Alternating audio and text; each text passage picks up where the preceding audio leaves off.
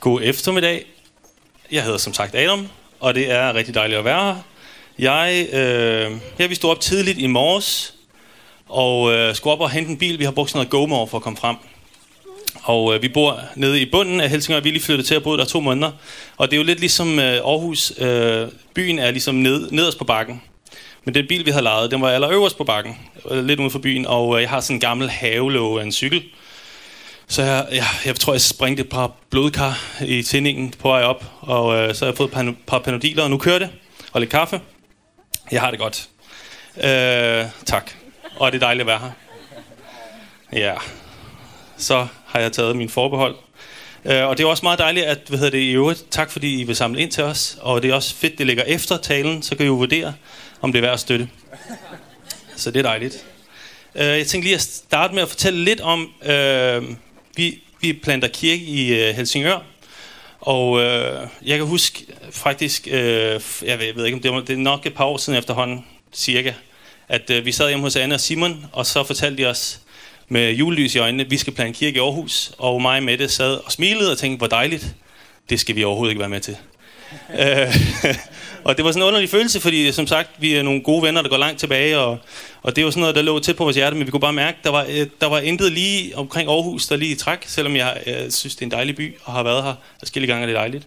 Og vi, det undrede mig lidt over på det tidspunkt. Men så mig med det, vi har så blevet oplevet, øh, at en kærlighed voksede frem til, til Helsingør. Ved I, hvor det ligger henne? Fordi vi, jeg aner ikke, hvor alle byerne i Jylland er altid. Men uh, Helsingør er ligesom oppe ad kysten, oppe øverst, op ved Holger Danske, over København. Øh, og det er en dejlig by. Og der har vi boet i to måneder. Men øh, vi var bemærket ligesom, øh, at en kærlighed voksede frem til den her by, og vi gik sådan og bad lidt, og det var også et tidspunkt, vi var færdige med at læse begge to, øh, skulle til at aflevere speciale, og du ved, livet skulle ligesom tage en retning. Så vi sagde, Gud, nu har du chancen. Øh, vi har ikke rigtig lagt planer frem efter, så hvis du har et eller andet, så må du lige sige til. Og så øh, oplevede vi det som et svar, det her med Helsingør. Og vi bad så, okay, øh, det er lidt vildt, øh, vi har ikke noget forhold til den by egentlig. Men hvis der er andre Gud, øh, det ville være fedt, hvis du kunne sende nogle andre med. Og nu er vi så 15 stykker, der er flyttet op øh, fra København, så det er jo bare vildt fedt. Og vi går i gang om en måned, holder vi en fest, hvor vi har sådan noget øh, latinamerikansk mad og en margarita-maskine, og så, så håber vi, at der kommer nogle folk, der har lyst til at være med. Lyder det ikke hyggeligt? Det gad jeg godt være med til, ikke? Godt. Ja, og i dag øh, kunne jeg bare godt tænke mig at snakke lidt om... Jeg ved, I har snakket lidt om Guds rige, og øh, Simon talte om det sidste søndag. Øhm, jeg kunne godt tænke mig at snakke om, hvordan ser det ud, når vi er kirke sammen? Når vi er et øh, fællesskab? Hvordan ser det her Guds rige ud? Øhm, det, er jo, det kan være et lidt fluffy begreb, og er det noget, der kommer, og så videre. Øh, men jeg kunne godt tænke mig sådan, med udgangspunkt i øh, bare mine egne tanker omkring det, og lidt fra Bibelen, prøver sådan lige at åbne lidt op for det. Hvad er det her, når vi snakker om Guds rige? Hvordan ser det lige ud? Og øh, hvis man kender mig, så ved man, øh, jeg, jeg har læst teologi, øh, skal, øh, og jeg kan huske, at vi nåede til Markus evangeliet, så tænkte jeg, at det er jo rigtig kedeligt, det har jeg læst mange gange osv. Men jeg har simpelthen, øh, da vi begyndte at arbejde med det, så har jeg simpelthen øh, synes, det er det vildeste, øh, det er måske det vildeste bog i Bibelen overhovedet. Og Bibelen er jo det her fantastiske afstykke, vi øh, som kirke har fået overleveret og fra generation til generation, der ligesom holder kirken til ilden og holder os på den bane, ikke? som vi er sat for. Det er sådan, øh, jeg har hørt nogen forklare det som, at Bibelen er sådan et, et blylod. Øh, jeg har hørt, hvis man skal tænke noget lige, eller ligesom et vatterpas. Det, men stiller lige om på at se, står det lige helt lige. Øh, det er sådan, jeg kan godt lide at tænke på det i hvert fald. Og i det nye testamente er Markus helt klart min favoritværk overhovedet. Og øh, det er jo fordi, måske fordi jeg har været lidt underdog øh, evangeliet. Nu bliver det lidt Undskyld, jeg er snart færdig, men det er fordi, jeg er helt vild med den her. Det er underdog-evangeliet. I mange århundreder, så tænkte man, det er discount-udgaven af Matteus evangeliet. Det er kedeligt, det er kort, det er øh, fattigt, rent sprogligt. Men det er altså det første, det tidligste, mener man, af de fire evangelier, det blev nedfældet, og ligesom har lagt, den opfandt ligesom genren, det her med evangelielitteratur, og fortælle historien om Jesus. Og øh, han har sådan et helt virtuos sprog, og øh, jeg læste... Øh, i England, der har man udgivet ligesom hver bog for sig i det nye testamente, fordi men de skal nogle gange læses som værker. Vi har jo de her kapitler og vers, men egentlig oprindeligt var de bare et langt værk. Så i England har man ligesom udgivet dem. Og så har man fået forskellige folk til at skrive øh, forord. Og øh, til Markus evangeliet, så øh, er der en musiker, der hedder Nick Cave, der skrev øh, øh, noget øh, om, om det. Og han, jeg har et citat her. Det står på engelsk. og Nu læser jeg det bare på engelsk. Det er, hvad han siger om Markus evangeliet. Han introducerer mig med, og hvis man har hørt Nick Cave, så elsker han sådan noget gamle testamente. Sådan noget med svovl og, og brand og du ved, død og helvede og sådan noget. Det er han vild med. Så, men så siger han, når man bliver lidt ældre, så, du ved, så, man, så bliver man lidt mere mellow, man vil gerne ligesom... Så han begynder at læse Markus evangeliet, så siger han sådan her, om Markus' sprog. Mark did this, altså når han fortæller om den måde, Markus beskriver Bibelen på, nu gør det på engelsk.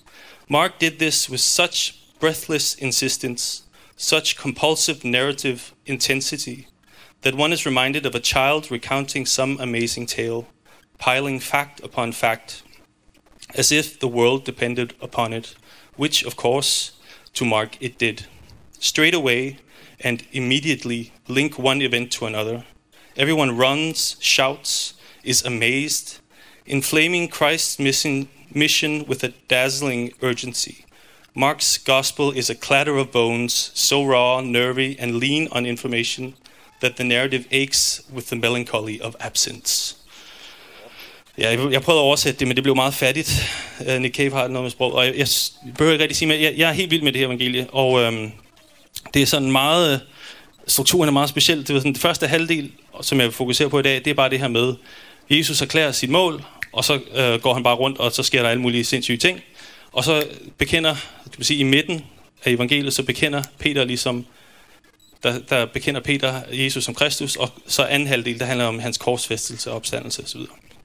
Men det er særligt første del i dag, øh, som jeg gerne lige vil se på. Hvordan ser det her Guds rige ud, der udfolder sig omkring Jesus?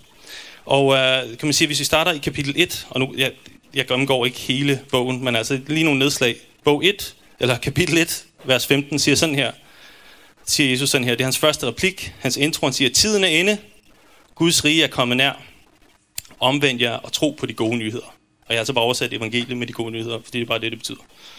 Og det er jo næppe et direkte citat, Markus har her, men en sådan en destillering af Jesus budskab. Øhm, det er meget kortfattet, og sådan meget præcis, man tænker, at wow, øh, var det alt, hvad han gik rundt og sagde? Men jeg tror, det er, fordi Markus er sådan en show it, don't tell it type. Det er ligesom, hvis du ser en film, så er det lidt federe, hvis skuespilleren står og siger, åh, hvor er jeg vred. Så er det lidt federe, at han ikke siger det, men man bare kan se, at han er vred. Ikke? Så show it, don't tell it. Sådan er Markus. Vi får at vide ligesom overskriften, det er ligesom overskriften for historien, og så ser vi, hvordan det udfolder sig. For straks, så sker der en masse ting. Først Jesus gør det, at han hiver et par fiskere, som, øh, som efterfølgere, de forlader alt, hvad der er familie, venner, pligter og arbejde, dybt uansvarligt, og så stikker de bare efter Jesus. Man får ikke så mange forklaringer. Bum, så sker det. Det vælter frem af buskene med dæmonbesatte mennesker, svigermødre, syge, spedalske, lamme, der bliver firet ned gennem tage, ravl og krat, vælter ud for at være sammen med ham. Og den her succes, den vokser og vokser i hans hjemmeegn, i hans, der hvor han bor. Men det er ligesom, det er ikke helt det, Jesus er efter. Så øh, den, den kommer her øh, næste del. Det er ligesom, så det skal længere ud. Det skal ud til nogle andre steder. Han siger sådan her, vers 35-39. Ganske tidligt, mens det nu var helt mørkt, stod Jesus op. Og han gik bort og ud til et øde sted og bad der. Simon og de andre skyndte sig efter ham, og da de fandt ham, sagde de, alle leder efter dig. Øh, men han sagde til dem, lad os gå andre steder hen, til landsbyerne her omkring, så jeg kan prædike der. Det er derfor, jeg er draget ud. Og så drog han rundt og prædikede i synagoger i hele Galilea og uddrevet dæmoner. Altså, Jesus, øh, ligesom, det er ikke noget med at bygge en stor ting op. Han, ligesom, det skal ud, det skal videre ud. Det det, det er ikke nøjes. Jeg kan ikke blive her. Det skal videre ud til nogle flere steder. Og øh, hvis I lægger mærke til det, også når I læser det, jeg, jeg vil bare meget, meget anbefale jer at læse det igennem der, hvis I vil se lidt om, hvad jeg tror, Jesus mener med Guds rige. Så synes jeg meget af det ligger i de her første otte kapitler af Markus evangeliet. Øh, Jesus tiltrækker ikke ligefrem de fine og de lækre mennesker i samfundet. Øh, og hvis han gør det, så er det som regel med kritiske spørgsmål og skepsis. Og øh, udover fiskere, så øh, kalder han en toller til, til øh, disciple. Og en toller, det er basically en landsforræder. Altså sådan, øh, ikke, ikke en, man vil se sammen med. Og øh, det fortsætter øh, kapitel 2, øh, vers 15-17. Sådan her. Jesus har lige kaldt en, øh, en toller til disciple, og så står der sådan her. Senere sad Jesus til bord i hans hus, og mange toller og syndere sad til bord sammen med ham og hans disciple. For der var mange, som fulgte ham. Altså mange af dem. Da de skriftkloge blandt farisæerne så, at han spiste sammen med syndere og toller, og spurgte hans disciple, hvorfor spiser han sammen med syndere og toller? Øh, toller og syndere. Men da Jesus hørte det, sagde han til dem, de raske har jo ikke brug for læge, det har de syge. Jeg er ikke kommet for at kalde retfærdige, men syndere. Og de fornemme folk, og det er altså ikke kun de skriftkloge, øh, der er også en anden fyr på det tidspunkt, der hedder Johannes Døberen, hans disciple undrer sig over, hvad der sker. Det, det ser mærkeligt ud, det her Jesus, hvad du var gang i. Øh, hvad laver du med de her mennesker? De ved ikke, hvordan de skal slå, øh, forholde sig til det. De er slået bagover. Modsat de her sønder og toller, de her udskud af samfundet, som på en eller anden måde har en naturlig måde at være sammen med ham på. De sidder og spiser med ham. Øh, vi fornemmer ikke, altså det, der er en eller anden naturlighed over det, der sker. Øh, og der er meget flere ting øh, igennem det her. Han, han siger også nogle ting om, øh, han har nogle lignelser osv. Men det bliver ligesom rundet af her. Han har været rundt og rejse, og så tænker jeg bare lige rundt af med det her, hvor han snakker om, øh, hvor han vender hjem igen. Øh, hvor det ligesom binder, binder sammen kapitel 3, hvor jeg lige slutter for nu. Så kom han hjem, og der samledes igen en skare, så de ikke engang kom, kom til at spise. Og da hans slægtninge hørte det, gik de hen for at få fat i ham, for de mente, han var ude af sig selv. Så det er ligesom nået dertil, hvor at det er, du er vanvittig, Jesus. De folk, der er nærmest ham, de folk, hans familie, hans venner, du er vanvittig, det her det har taget overhånd, du har taget munden for fuld, det vælter ind med mennesker, du kan ikke engang sidde ned og spise, øhm, uden at folk øh, vil have fat i dig. Nu stopper det. Og det her, de her første tre kapitler har jeg tænkt på, når vi planter kirke, når vi snakker om kirke. Det er det, jeg gerne vil spejle det kirke, jeg er med i, den kirke, jeg er med til at plante i Helsingør i. Øhm, det er ligesom det blylod eller det vatterpas, jeg gerne vil stille op og se, er det her, som det skal være? Står det, som det skal? Og det er det her med, at en kirke er en rodet størrelse.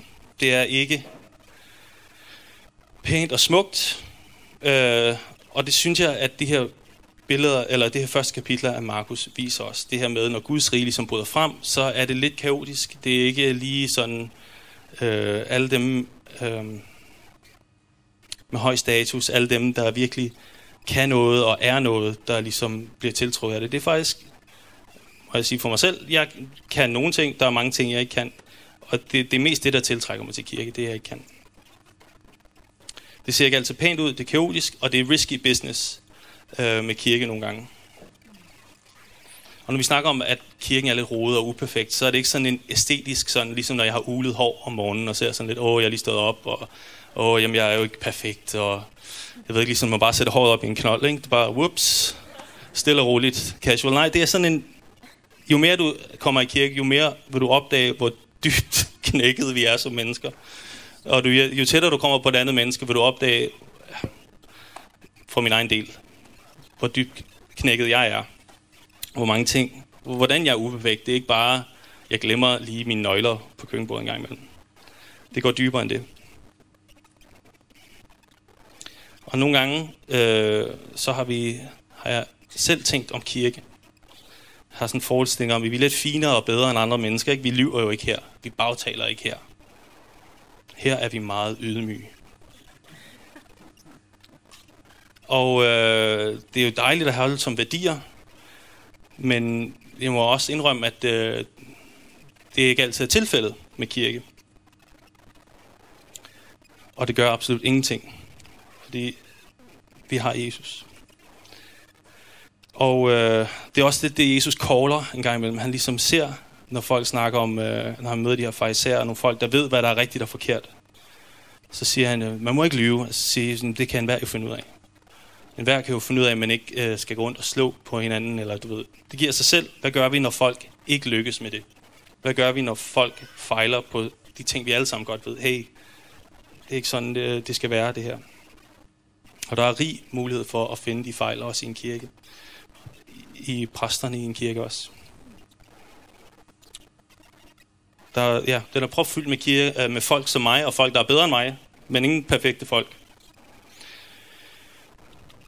Og folk, der bliver tiltrukket af Jesus, tror jeg, de er langt fra perfekte. Og Jesus siger selv, at jeg er ikke kommet for at være sammen med de raske. Han er kommet for at være sammen med de syge. Han er kommet for at være sammen med mig. Og øh, vores præst i København Vineyard snakker altså om, at en sund kirke er en syg kirke. Det kan man jo tænke lidt over, men jeg synes, det giver meget god mening at holde den fast i baghovedet. Det, vi, vi, hvis, vi, hvis vi forventer, vi må godt stræbe efter perfektion, eller det, men hvis vi begynder at forvente det af hinanden, og bruge det til at slå hinanden oven i hovedet med, så begynder det at blive et usundt fællesskab. Vi er et fællesskab, der forsøger at følge efter Jesus. Vi stiller ham op som eksempel til efterfølgelse. Vi tilbeder ham sågar. Vi, prøver, vi, vil overgive, vi forsøger at overgive os til ham. Vi er ikke perfekte mennesker. Men jeg har oplevet, og mange andre jeg kender har oplevet, på en eller anden måde at møde en kærlighed, der var større end jeg havde forventet. Og jeg tror, at kirke skal måles efter den målestok. Øhm, ikke efter perfektionen, men at vi er forfejlede mennesker. Og uanset hvilket udtryk kirken måtte have, Vineyard er et udtryk, der er mange forskellige udtryk, men jeg tror, det, er, det, må, vi, det må ingen kirke glemme, at vi er ufuldkommende. Og så spørgsmålet er, altså, for mig, hvordan bygger vi kirke? Hvordan gør vi det her sammen? Øh, hvis kirke på en eller anden måde skal være et udtryk for Guds rige i den her verden, skal være med til at, at gøre en forskel og ændre noget, hvordan bygger vi så en kirke, der kan gøre det? Hvordan er vi sammen som fællesskab om at gøre det i vores by, i vores miljø, læremiljø, i vores omgangskreds? Og øh, Jesus kalder os i de her første tre kapitler 12 øh, forskellige disciple, og øh, det tror jeg bare er et udtryk for, at der, der skal bruges en masse forskellige folk, og der er en masse beretninger om, hvordan de her er fuldstændig uperfekte øh, mennesker, der lyver og skændes og er misundelige og alt muligt andet. Men det er de folk, Jesus bygger kirken på. Øhm, så hvordan, hvordan gør vi det? Øhm, hvordan bygger vi den her kirke, der skal bringe det her med Guds rige ind i den her verden? Og øh, jeg har tænkt på en, en historie, øh, som har sådan siddet lidt i mig.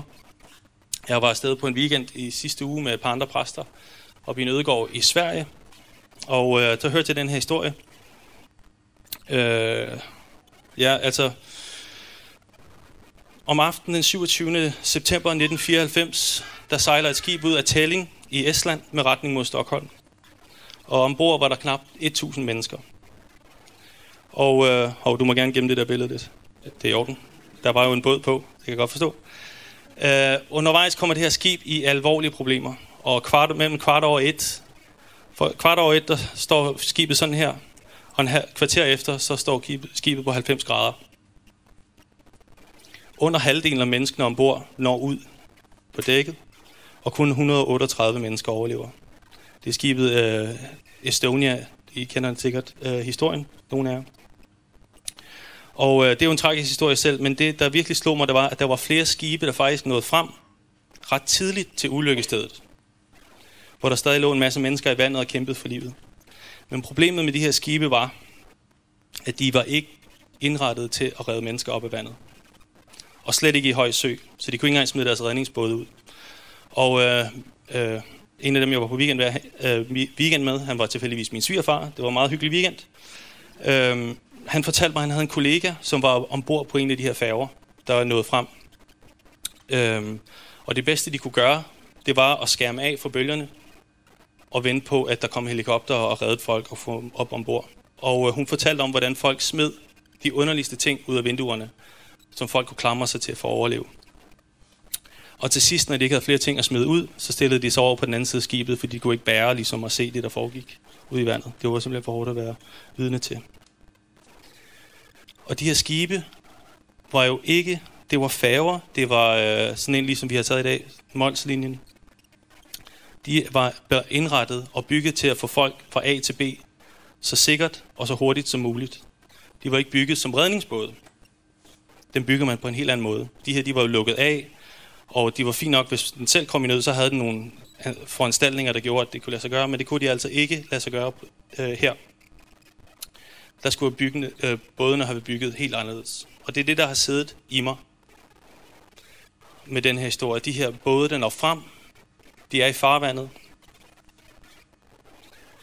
men de var bare ikke indrettet til at kunne tage folk ombord der var i nød på, øh, på vandet. De skulle have folk fra A til B.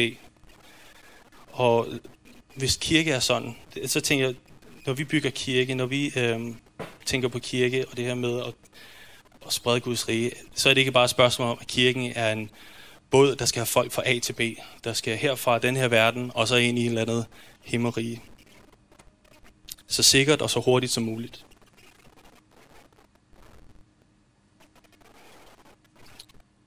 Eller på et mindre plan, fra at være et dårligt menneske til at være et godt menneske, fra A til B, ikke? sådan et selvhjælps- eller program på en eller anden måde. Jeg tror på, at vi bliver nødt til at bygge kirker, der kan komme folk til undsætning. Der er faktisk med til at, at redde folk. Og øh, hvis vi snakker om, man har ligesom snakket om kirken, og Bibelen snakker om kirken som Kristi læme. Hans hænder og fødder. Og vi kan se, det er sådan, Jesus opfører sig, når han går rundt i læmet. Og det er ikke kun i små eller de store ting, at han redder folk fra den her verden og ind i den næste. Men han redder folk til et liv i overflod. Det er ikke bare en, en glæde engang, men der sker noget i mennesker med det samme. Der begynder at ske en forvandling, når han er i nærheden. Så var kirken ikke netop ment som en eller anden form for redningsfartøj, der kunne hjælpe folk op i nød, der kunne være med til at give hvile og øh, sikkerhed på en eller anden måde. Og det er ikke det, vi har lyst til at afspejle, når vi læser sådan noget som i Markus. Jeg har i hvert fald selv lyst til at bygge en kirke. Eller jeg har ikke lyst til at bygge en kirke, der ikke er i stand til at redde sådan en som mig. Op af vandet, når jeg kommer i nød. Og det gør jeg stadigvæk. Jeg er ikke perfekt, jeg er ikke fuldkommen, og jeg laver... Altså, jeg, jeg går galt i byen ofte. Jeg har ikke lyst til at bygge en kirke, hvor reglingen er så høj, eller en båd, nu lige billedet her, hvor reglingen er så høj, at der ikke kan komme nogen, der ikke er plads til, at man kan redde folk, at der ikke er mulighed for, at folk kan være med. Når jeg selv ligger i vandet og føler mig overvældet, det kan være sorg af håbløshed, hvad det måtte være, så har jeg lyst til at netop, at der måtte komme sådan et fartøj et sted, som en kirke, der kunne være med til at samle mig op. Og det var derfor, jeg, jeg, jeg det var det billede, øh, vi kan få den op nu. Øh, jeg ved ikke, om I har set filmen Dunkirk, øh, men det var baseret på en sand historie om øh, en masse soldater, der var fanget i øh, Nordfrankrig inden D-dag. Det var fejlslået, og de, var, de kunne ikke komme hjem, og nazisterne de kom og marcherede og var ved at slå dem alle sammen ihjel. Og øh, de store slagskibe de blev sænket på stribe, så man sendte simpelthen en flåde af fiskerskibe afsted. Bitte små skibe, der kunne, de, de kunne ikke klare kamp, de kunne ikke alt muligt andet, men de kunne redde folk. Og øh, sådan fik de faktisk reddet, øh, jeg kan ikke huske, om det var omkring 100.000 soldater, øh, med de her små både. Så tænker jeg, det er jo sådan noget, man, man gerne vil med kirke. Når vi kommer i nød, at de må være en flåde af små skibe i den her verden. At vi må være en flåde af små skibe, der er klar til at hive folk med i fællesskab. Og det er ikke sådan, at vi skal tænke, det kan det måske lyde som, at der er et inde og et ude her. Der er dem, der er også oppe i båden, og så er der dem nede i vandet, som er i store problemer, og så kommer vi som superhelte og hiver dem op. Jeg oplever selv at blive overvældet. Og jeg har oplevet, hvordan kirke og fællesskab er kommet mig i møde, når jeg har været nødstedt, fanget i negative mønstre, i sorg, i håbløshed, i mørke. Øhm, jeg er ikke altid så nem at holde af. i meget hvad Mette siger.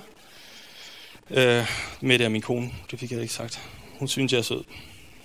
Har, har, har jeg hørt. Noget, der har ligesom været gennem noget, en gennemgående idé, eller løgn, vil jeg faktisk sige, der har præget mit liv, det var, at folk er søde nok. Folk er jo i virkeligheden på bunden af de gode nok. Men grundlæggende er det jo lidt, at vi alle os selv nærmest. Jeg ved ikke, hvor den løgn kom ind i mit hoved hen. Øh, og der er måske også, en, måske er der noget sandt i det, ved jeg ikke. Men det har præget mit liv, og det har, øh, det har fedtet sig ind i alle mulige aspekter i mit liv. Øh, folk kommer ind og ud af hinandens liv. Sådan er det. That's life. Men altså, hold nu ikke godt for, for godt fast i alt muligt. Sådan har jeg tit tænkt om mig selv. Eller øh, sådan dynamit har jeg udtrykker det i, øh, i Olsenbanden. Alle tænker på sig selv. Det er kun mig, der tænker på mig. Når jeg er rigtig usel, ikke? Og det fik lov at vokse i mit liv i mange år, og resulterede i, at øh, jeg blev noget af en egotripper, mig, jeg indrømme på et tidspunkt. Kiggede mig selv ind i spejlet og gjorde åndssvage ting. Opførte mig dybt egoistisk i store og små sammenhæng. Bare sådan øh, i forhold til aftaler med folk, i forhold til at holde fast i venskaber også, når det var lidt surt. Det har været noget af en kamp for mig. Og øh, der er mange folk i den kirke, jeg har været i København, øh, og som jeg har været sindssygt glad for, som har været med til at række ud mod mig, når jeg har faktisk været fanget lidt i noget mørke, i noget øh, ingen holder af mig tanker. Og det er ikke altid, at kirken har været perfekt, og de folk i kirken, det fællesskab har været åh, perfekt, og de mødte bare alle mine behov, der er brug for det. Men jeg oplevede et sted, hvor der blev ragt ud af uperfekte mennesker som mig, som sagde, kom nu, vær med her, og vi har lyst, vi har lyst til at være sammen med dig. Lad os gå sammen i det her. De har, de har ragt ud, og det, det synes jeg har været, det er det, kirke handler om. Det handler ikke om, at vi skal være perfekt, men at vi er klar til at række hinanden hånden. At når jeg ikke kan bede, øh, eller give, give tak, så er der nogen, der kan bede på mine vegne.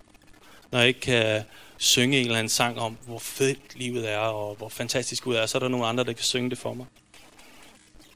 At øh, når jeg har brug for at græde igennem, så har der været nogen til at sidde ved siden af og græde med mig. Og øh, alt det her, det må, det lyder fint og flot måske, eller jeg ved ikke, om det gør det. Men vi må hele tiden holde Kristus som vores, det er det, vi stræber efter. Det er det, vi ser i ham. Det er det, vi spejler os i.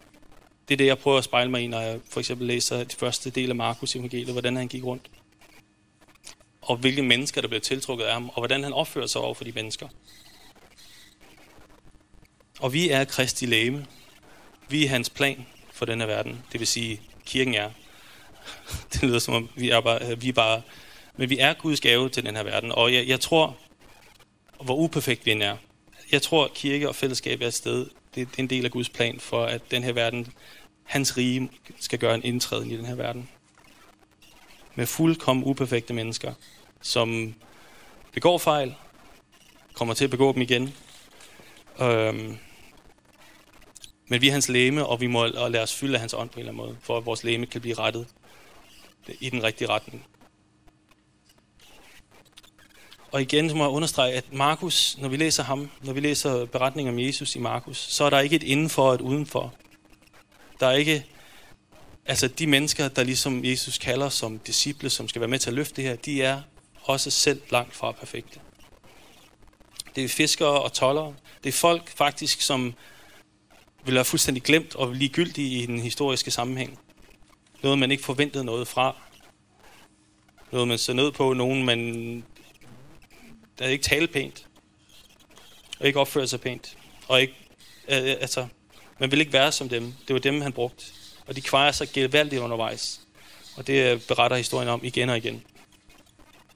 Men det var det, kirken blev grundlagt på. Det er det, vi er en forlængelse af. Også i Vineyard, i andre, alle mulige andre kirker. Vi er en del af en stor kirkefamilie med mange, et mangfoldighed udtryk. Og på nogle områder har vi brug for at række ud til andre. Vi har brug for at være den hånd, der rækker ned. Og på nogle områder har vi selv brug for en håndsræk, hånds, øh, håndsrækning. Når vi falder i, når det kommer til vores penge, til hvordan vi opfører os over for andre mennesker, når det kommer til, hvordan vi forvalter øh, vores magt og vores ansvar i den her verden, hvordan vi forvalter vores øh, ægteskaber og parforhold, sex, hvordan vi forvalter øh, sandheden. Vi falder i igen og igen. Men vi kan være med til at række hinanden hånden. Fællesskab, kirke, det er planen, sådan som jeg ser det. Og Jesus beder i sin sidste, netop i sin sidste bøn, det er så Johannes evangeliet, at et af de ting, han beder allermest indgående om, det er, at disciplene må elske hinanden. At de folk, der er i kirken, må elske hinanden. For ja, altså, der er masser af fnider i den der gruppe, der er masser af alt muligt. Og Jesus, det er ligesom det sidste, han beder, inden han skal afsted øh, gennem sin korsfæstelse, der lær dem at elske hinanden. Elsk, at de må elske hinanden, som jeg har elsket dem, og du har elsket mig, far.